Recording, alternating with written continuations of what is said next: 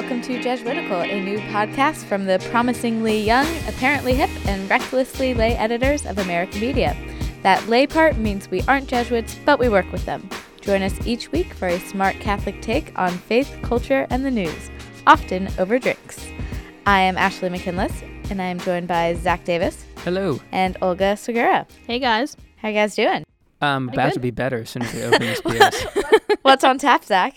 Well, to uh, bring us back to the college days, since today we are talking uh, about dating and college hookup culture and such, we got the uh, Ashley. You picked it out. Yes, I so the official beer of my my college years, at least, uh, which is Natty Light.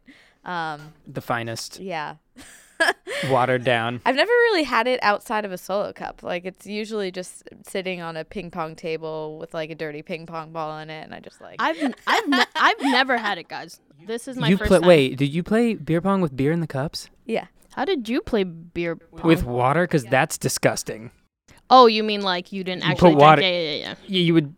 Yeah. I mean, I think. I've done both. Anyways, Anyway, ready? Oh God, it's everywhere. Wow, I'm transported back to college. Perfect. oh my god, I really am by that smell. oh my gosh. Uh, so uh, Olga, who are we talking to about college hookup culture? So the idea for this episode and just bringing on this guest kind of started a while back when we got an email from one of our listeners, Creed Caldwell, who talked about how he was in a, having a conversation with one of his married friends who asked him after he ended a long-term relationship, how does a Catholic person meet someone and he couldn't he couldn't answer his friend. So he sent us an email and was wondering what our take was. So instead of trying to pretend to be experts, Creed, and all of the other emails who have wondered how to Catholic date, we decided to bring in Kerry Cronin, who's a professor at Boston College who teaches her students, among other things, about the pitfalls of hookup culture and the do's and don'ts of Catholic dating. Excellent. Um, you guys, I forgot how good Natty Light tasted. Okay, This wait. excellent. So we're drinking college beer. We're talking about dating in college. Do you guys look back at college dates fondly or I think I had like one real date in college. Yeah. I think I, I, mean, had I one did or not, I never had a serious boyfriend. I dabbled in hookup culture. you dabbled. Why? Okay. and I, yeah, and I would say not of my, reluctantly dabbled. Like I, it was always like, okay, I'm to make out with this guy and then he's to be my boyfriend. And it never worked out. It wasn't like I like wanted to go in, no strings attached. I was just naive. Well, So- actually, I was as naive as you were. I entered college in with a high school boyfriend, and then we broke up. And then I also dabbled in hookup culture, but I was a failure. I'm glad I've started this I, term I was dabbled. a, I was a complete failure because I literally went into it thinking like, okay, so we're gonna get married. Yeah. Like, there's no choice. Like we talked at a bar, you bought me a beer, we're gonna get married. But apparently that's not how it works. So that was really awkward for me. and Zach's Uh, going to like you, put us uh, to shame. Of course. Well, for, did you and your high school boyfriend last through Thanksgiving? Oh, Well, we lasted- Thanksgiving massacre. Well, we lasted until sophomore year of Oh, college, dang. so we lasted So a long time. But Made then, past the turkey drop. yeah. Sorry, I just wanted to get that in. but what about you, Zach? I don't know. I feel like I was in a maybe a bubble, but like I have good memories of dating. Not only like my own dating life, but like I felt like I was surrounded by uh, a lot of friends who were in very healthy relationships with significant others, and like other couples, and were I don't know maybe, but I mean not that I was like oblivious to all the other things right? Like it was still college and there, it was all still happening. But I had like a lot of positive examples around me that did not give me the doom and gloom that a lot of studies have. Yes. All right. Well, now let's move on to Signs of the Times, the part of our show where we sift through the Catholic news of the week so you don't have to. What's our first story, Zach? Our first story is uh, for all you people eating gluten free things. I'm gonna Celiacs? That. Yes, also known as. Uh, I'm sure you saw a lot of Twitter going around about the Vatican saying no gluten free hosts. mean Um, Vatican. mean Vatican. a lot of it was like the these are new rules. Um, and so actually one of our interns, Emma Winters, who is uh, in the here in the studio with us, A BC student. yes, a BC student, wrote uh, a little explainer to see if these were new, what was new, and basically there's nothing new. So once again, the secular media. got it wrong. However, like if the Vatican was like better at PR, they could have really gotten in front of this, and they, it's written in such a way that it's tough to sift through. But they're actually like basically allowing gluten-free hosts. Can you explain the difference between gluten free and low gluten? So basically, for something to be gluten-free, according to the FDA, it has to have fewer than 20 parts per million, um, which is also what a lot of the glu- gluten free. That's the um, also the minimum required by the Vatican. It has to have about 20 parts per million um, in order for it to be legitimate materials to be used for sacraments. Okay, so I mean, why does the Vatican nitpick about this? Well, a lot of people don't understand, but like the Eucharist is central to a lot of it's the source and summit of the faith, right? According to Vatican II. Um, and so the materials that are used for that are super important. Yeah. It's a sacrament. And if it's a rice cracker, it's not the body of Christ. no. Devil's advocate, why not use a Cheez It? yeah, why not? That would taste way better than, Maybe that's how we get people back to mass. right, Cheez Its. So for a lot of people with celiacs and high gluten insensitivities, even 20 parts per million can be harmful in the long term. So in that instance, maybe this is you or someone you know, uh, receiving from the chalice, just receiving the the wine is totally legitimate. You're still getting Jesus. All you're still getting all Jesus. You're not missing out on half of it. But if you're worried about cross contamination or something, it's I think all you have to do is just ask your pastor to not cross contaminate. All right. Uh, speaking of grains that are trying to kill people, have you guys ever had strozzapreti? No. No, I have not. Okay. Well, it literally means um, priest strangler. And it's this type of pasta, pasta that they make in central Italy. And it has its roots in the 1600s when the Papal States ruled that area and priests were seen as like gluttonous, rich uh, rulers. Uh, so when they would come to town, the women making the pasta would make these these little pastas that look like like nooses. They're like twisted, um, and they would put curses into them so that when they fed it to the priests, they would choke. Wait, they would put curses into them? Yeah. Don't get me started. Wait, wait, like I'm just going by the New York Post. they had an article on July 10th that said this pasta was invented to kill Catholic priests, and it seems legit.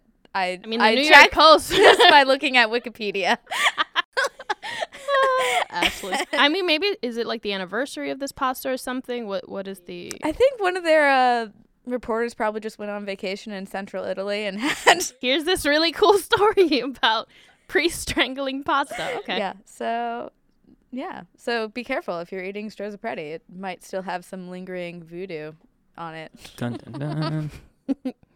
All right, Ashley, what's our next story? Um. So the late night season just wrapped up, and so the ratings are out, and Stephen Colbert came out on top. Woohoo! Very exciting. But interestingly, the top three Stephen Colbert, Jimmy Fallon, Jimmy Kimmel are all Catholics.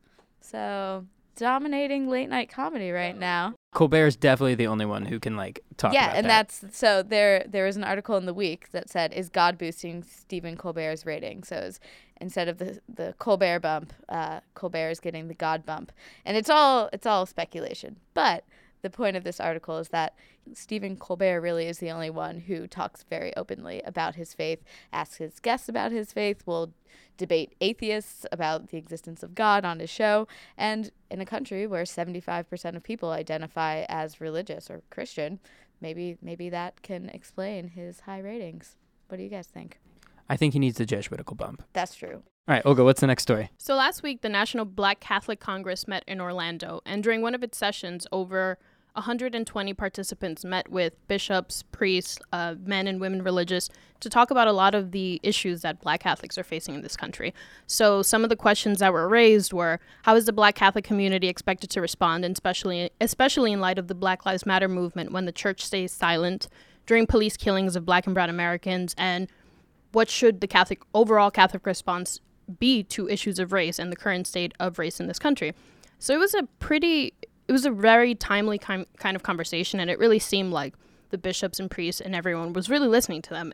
Arch um, Bishop Ferdinand Cheri of New Orleans even stood up and apologized as a member of the church and sort of said that, you know, we haven't done enough. And part of the reason that we haven't done enough is because we don't really understand a lot of the, the issues. So we don't necessarily know how to get involved.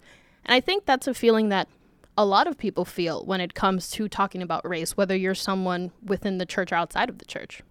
Yeah, and it's it's tough because I think the church is just now like r- sort of recognizing the Black Lives Matter movement, and they're gonna have to play catch up. I think. And I think um, one reason for uh, the church not immediately like coming out in support of Black Lives Matter is because there are there there are some tensions. Black Lives Matter in their manifesto, um, they're they're for reproductive rights, with which the church is, you know, finds problematic. Uh, their stance on LGBT issues is not in line with church teaching.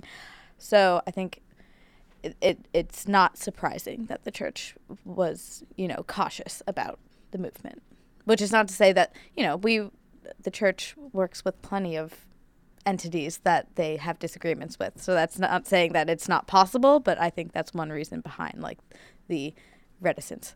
Right. And I think that's totally valid. Like, you know, you have to be in line with Catholic teaching and they're bishops, priests, they're not going to turn away from what they know and what they believe in, but the movement couldn't wait. I think the frustration that I've seen with a lot of the black Catholics that I've spoken with, and a lot of people within the movement is that there are definite clear ways that the church can get involved like for example if you see people getting gunned down or you, or you see that you know black girls in school are suspended at higher rates than any other ethnicity like these are these are ways that the church can be involved you know? It doesn't have to just be like okay they're saying this about reproductive rights. Like you could totally because these are other pro-life issues that a lot of the people within the movement think you know, we need faith leaders here. There's no civil rights movement that has succeeded without some kind of church presence. we know? just we just published a great article by uh, Nichole Flores, who's a professor at the University of Virginia, where just last weekend the KKK rallied um, to protest the taking down of a statue of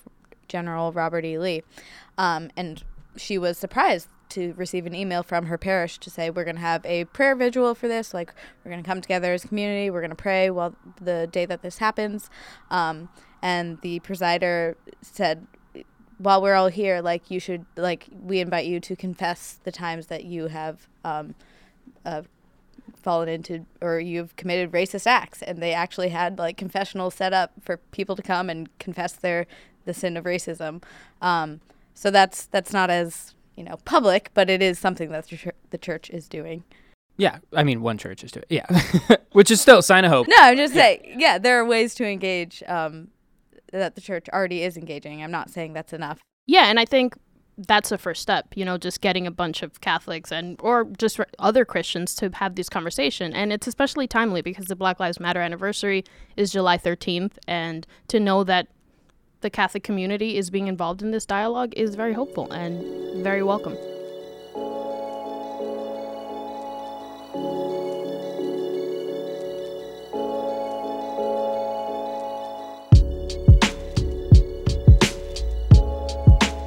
All right, we are now joined by Kerry Cronin. She's a philosophy professor at Boston College, and she teaches her students um, about the pitfalls of the hookup culture and the do's and don'ts of dating um, for young adults. Among other things, I'm Among assuming. other, yeah. I hope I teach them other things, but okay. we we I, I pitched you on Twitter as a Catholic dating expert. Zach, people who I've dated might actually contradict that, but you know, that's okay. okay, so you became a Catholic dating expert um, by going around BC and asking people about their dating lives. Is that right? No, it's kind of weird. it, it, so there's that uh, U.S. Catholic profile on you, and it kind of makes you sound a little crazy. Um, it just yes. says, I would just walk around campus and I would stop people and say, "Hey, are you part of the hookup culture?" I know. I kind of. There have been days when I wondered, like, will I get fired for this? But I haven't yet. So. Uh, so what prompted you to start asking that? Well, you know, I I, uh, I speak about this on campuses, and I I often tell the story of um, students that I talked to years ago. Gosh, it was now like a dozen years ago. Um, I had a conversation with some students, and I was asking them about. They were seniors, and I was asking them about. Um, dating, of you know, sort of if they were going to break up with people when they graduated, what was going on, how their dating had gone at BC. I mean, it was after we had talked about other things, right? Like, are you going to grad school? Are you going to work? What are you doing? And and there was just crickets. There there was no response, and so I thought, what the heck's going on? And eventually we started.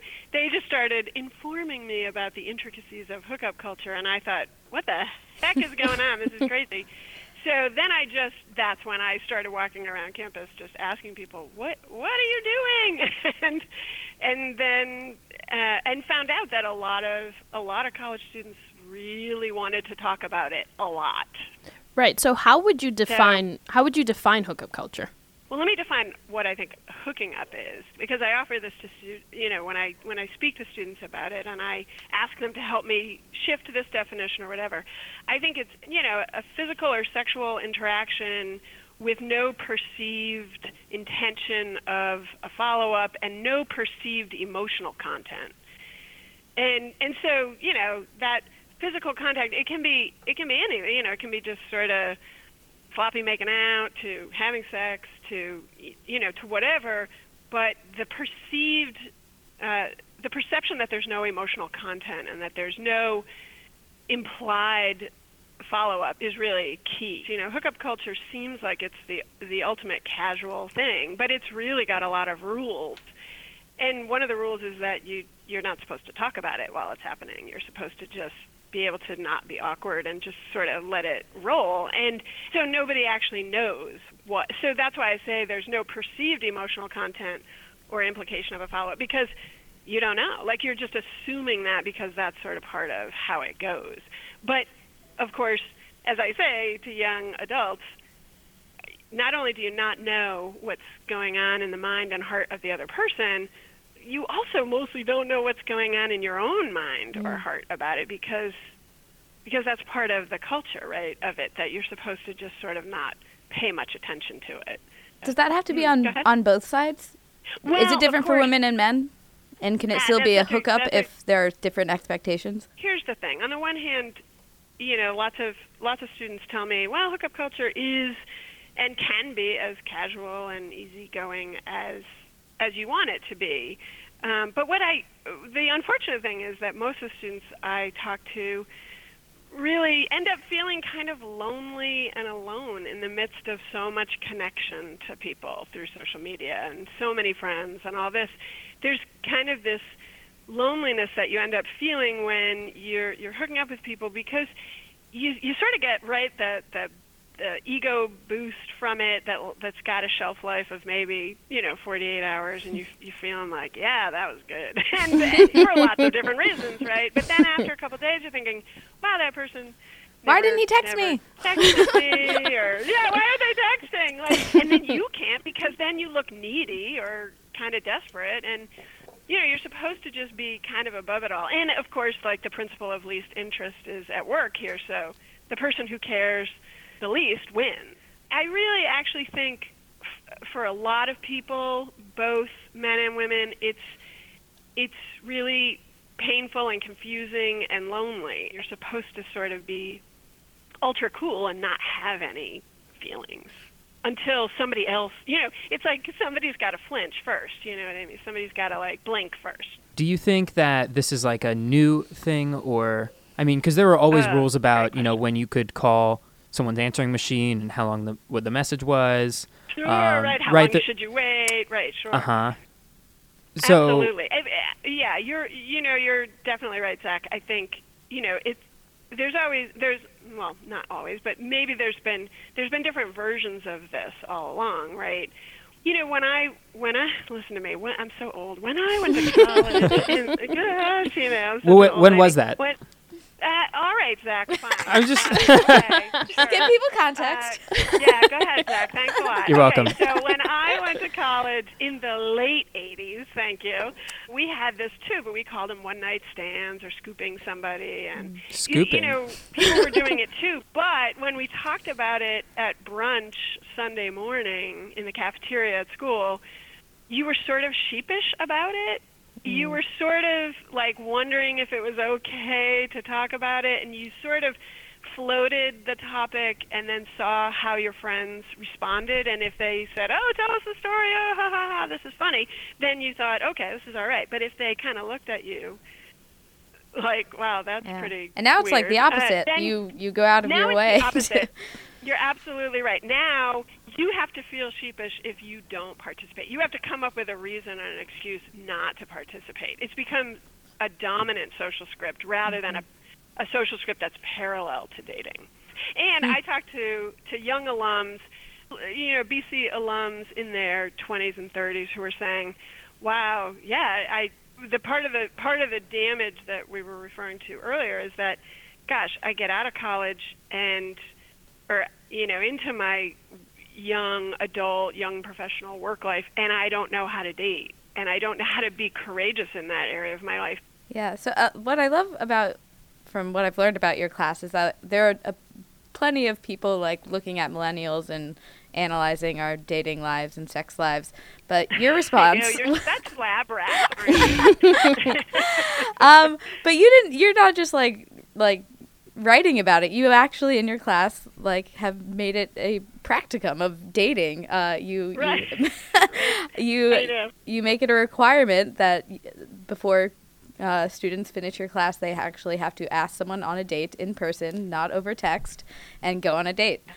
So when I first taught, when I first uh, assigned this in a class, it was a capstone, a senior capstone seminar, and it was a one credit pass fail capstone class. So it was, there, there, this was not high stakes uh, assignments. And students were actually really receptive to the idea. So now I mostly teach uh, in a freshman great books program, and I don't make it mandatory because for freshmen that's a that's that's a tough sell. And so I make it an extra credit option, but every freshman needs extra credit option. so, so they and they pretty much all try the dating assignment because they they sort of encourage each other and by the time I assign this in class, they've been studying together and working together for more than a semester and they really want to all try it together.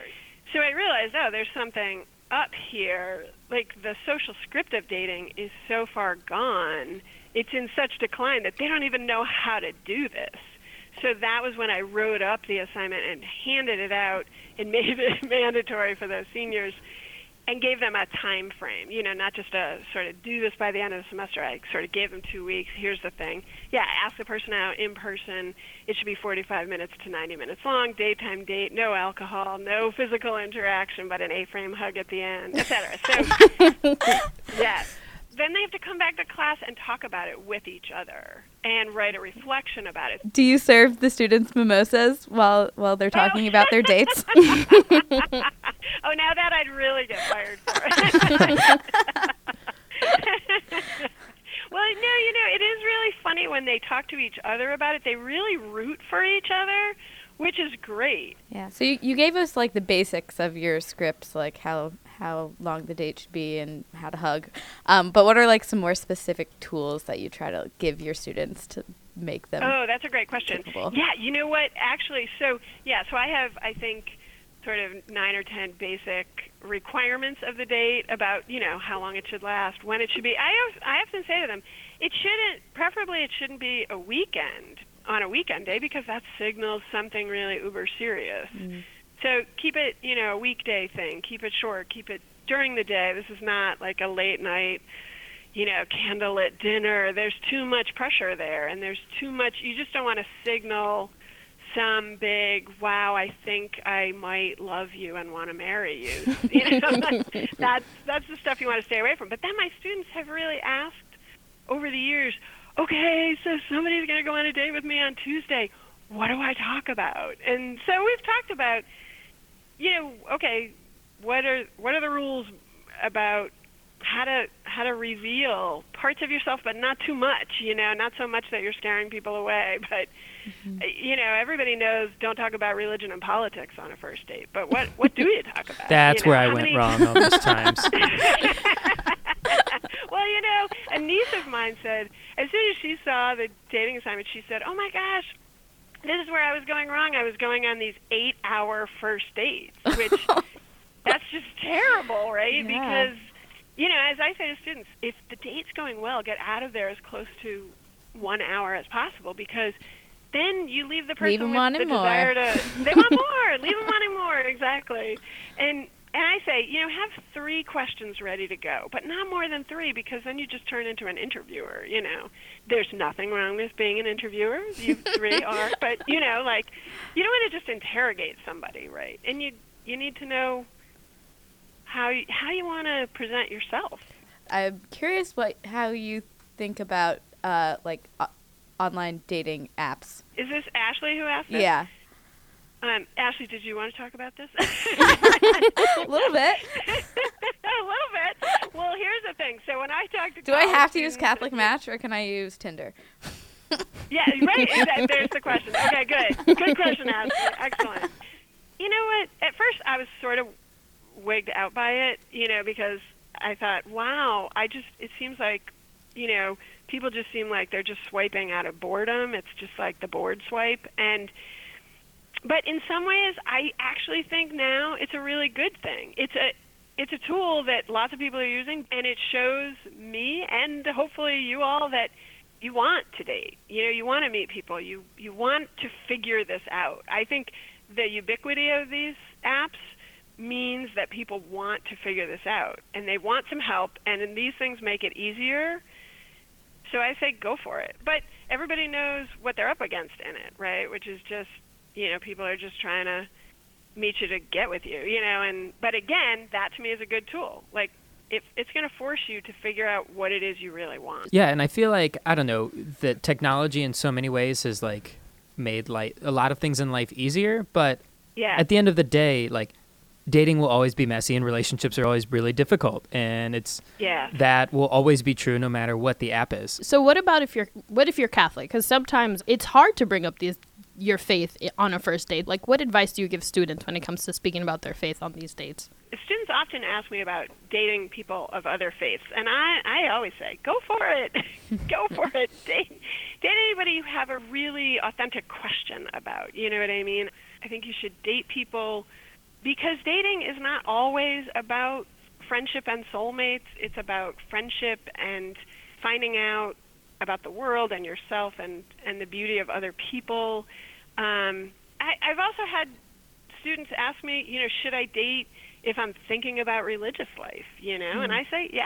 I think I think that's part of it. I think dating is also part of really good discernment about who I am and what what what God is calling me to.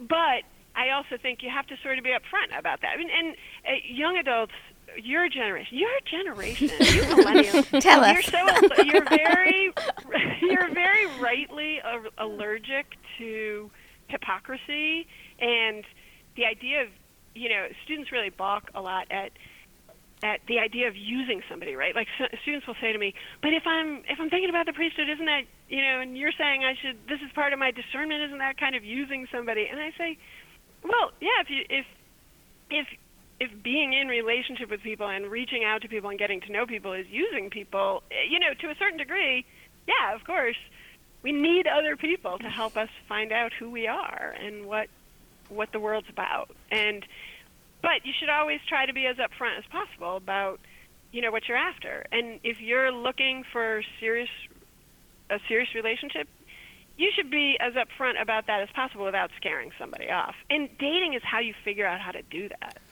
I thought quite a bit about uh, religious life in the priesthood, and Mhm.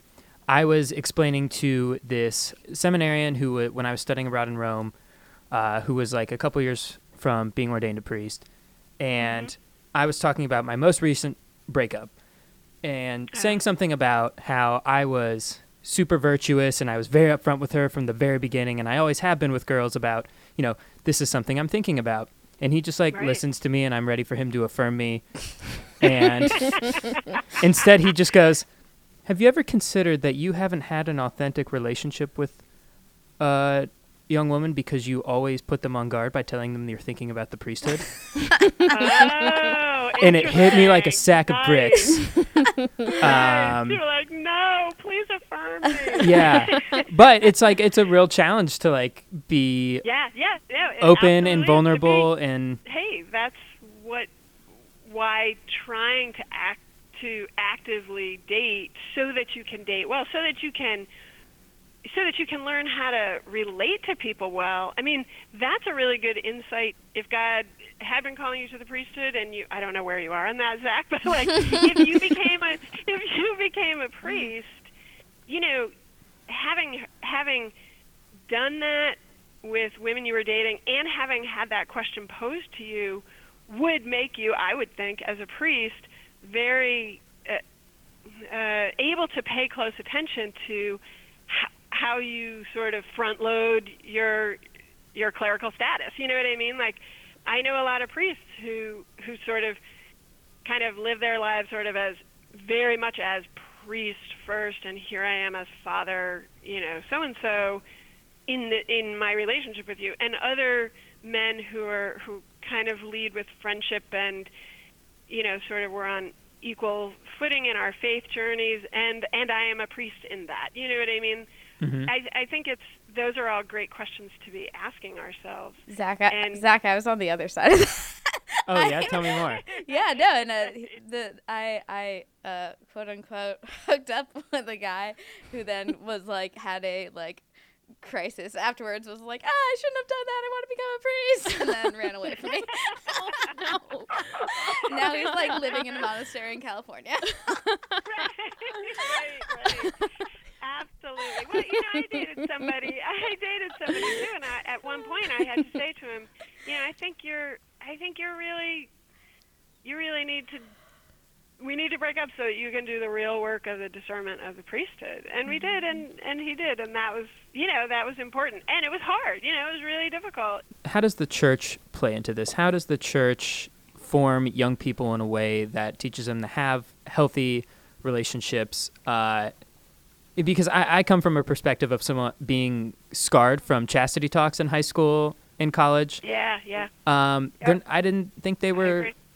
uh, You know, a lot of it's like scare tactic and um, Yeah. makes you obsess over scruples and uh, all kinds of stuff. And it's not like how to go on a date would have been pretty helpful. I don't know. Yeah, not just the usual don't have sex before marriage, no condoms kind of thing. Like actually teaching us how to, you know. I'm really wary of church talk about purity and chastity that that makes the church and church teaching on sexuality easily dismissible. Mm. And that is really dangerous. That's a that's a dangerous thing to to make church teaching seem just really irrelevant. Just because then it, it the beautiful parts of church teaching on love and uh, and sexuality and relationships gets lost. You know, this is a hypersexualized culture, and it's a culture where people aren't getting the kind of the, the moral authority of the church and the moral authority of large institutions, even you know the cultural traditions are are sort of lost. So I think people really feel adrift. I think young adults feel really adrift, and they're not sure that there's enough moral authority in the church right now and and relevant things that the church is saying to to listen in. I'm afraid of that. Kerry, thank you so much. I'm sure our listeners will totally enjoy this interview, but one final question before we wrap up. If you could canonize if you could canonize anyone, living or dead, Catholic or non-Catholic, who would it be? Bernard Lonergan, who's a great uh, Jesuit uh, philosopher and theologian who um, who is unknown to a lot of people. So I'm going for Bernard Lonergan. Okay. He's fantastic. Everybody should study him. But then I'm also going to go for both of my grandmothers. Nice. Oh, Right, nice. Dang, like those women knew some stuff about faith and about justice and warmth and love. So I'm going for all three. Awesome. Thank you so much You for guys- joining us, Kerry. This was wonderful. It was really fun to talk to you. Thanks so much for having me.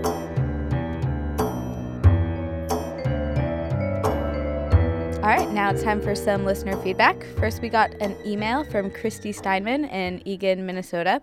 Uh, she sent us a really nice, lovely email. Um, and in part of it, she said, You've given me a lot to think about and discuss with my husband, who isn't Catholic, but attends Mass with me every week, who I met online, in case you need any info for your online dating episode. Uh, so we just had that episode, so hopefully some of that was helpful for people who are looking for looking for a match online. Yeah, success stories are always good. Yeah. Uh, speaking of that last conversation we had, Anthony from Twitter wants to know if Dr. Cronin's advocacy for students going on dates is just a big kickback scheme with big coffee and big ice cream. Hmm. All right. Anyone in, Send- in Boston College, let us know. Send the yeah student journalists in, break that case. Um, all right, time for consolations and desolations, the part of our show where we talk about where we found God this week and where it was harder to find God. Zach, what do you have? So this past Sunday, uh, this often happens in the summer, where uh, I was at mass and I was really excited that uh, I saw the priest that was up. I was like, yes, I love his homilies. And then I was sitting behind a pillar and I couldn't tell that, but there was a missionary who had come to ask for money during the homily. So I was like, no. And he appeared from behind the pillar and went up to the ambo. Um, sorry, podium. Um, and he was actually he had he was uh, rector of a minor seminary in Ghana, and he was very brief, which was big plus, but also like um, had a great message and a very clear ask, and so thankful for that. But it was also different for me this time. I normally hate these and zone out, but having just been in China, I was visiting seminaries like this that are you know low on resources but big on faith, and you know they're living out uh, their Catholicism in really creative ways. And listening to this rector from Ghana, which, you know, the church is facing uh, very different circumstances there, but even still, I felt more connected to, you know, the global church, you know, having been at the seminary in China, listening to this priest from Ghana talking to me in Brooklyn, um, was kind of a really cool experience. And so my consolation was feeling uh, part of like feeling the body of Christ in a new and present way. What do you got, Ashley? So I have a desolation, which is kind of a holdover desolation, but it has stuck with me. Um, so a couple weeks ago, I mentioned uh, the Mermaid Parade. I hosted my sister and a couple of her friends at my apartment, and then once that whole event was wrapped up, I went to the 6 p.m. mass at my church. Uh, and I hadn't been there in a while just because of a lot of summer travel. And during the mass, they mentioned that there was going to be a young adult gathering afterwards, just some like simple wine and cheese. And I'd been a part of the committee that like planned these a year ago, and I hadn't been to one. And I was like sitting there, I was like, okay, I'm going to go. I'm just going to talk to some people. But I was also like, I'm so wiped out from this weekend, and I'm an introvert, and I just want to go home. But I told myself as I was sitting in the pew, I'm going to go. And then I got to the back of the church, and there was like a split second where like the people hosting it were tied up with someone else. And I was like, ah, there's my out. And I just like sprinted down the church. and I like got to the subway, and I was like, oh, I feel so terrible. But I didn't go back. And it's just hard for someone who is introverted to know where to draw the line between being introverted and taking care of yourself and just being selfish with your time. Like I could have stayed for 15 minutes and talked to people, but at the moment it sounded like home was the better option.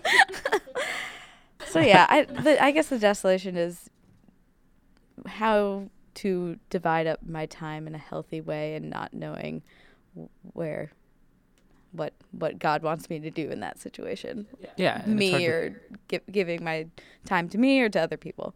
yeah, and then- I mean that's like a source of community too, and it's hard. It's desolating to see that as like a time suck and not Yeah. a place of fulfillment.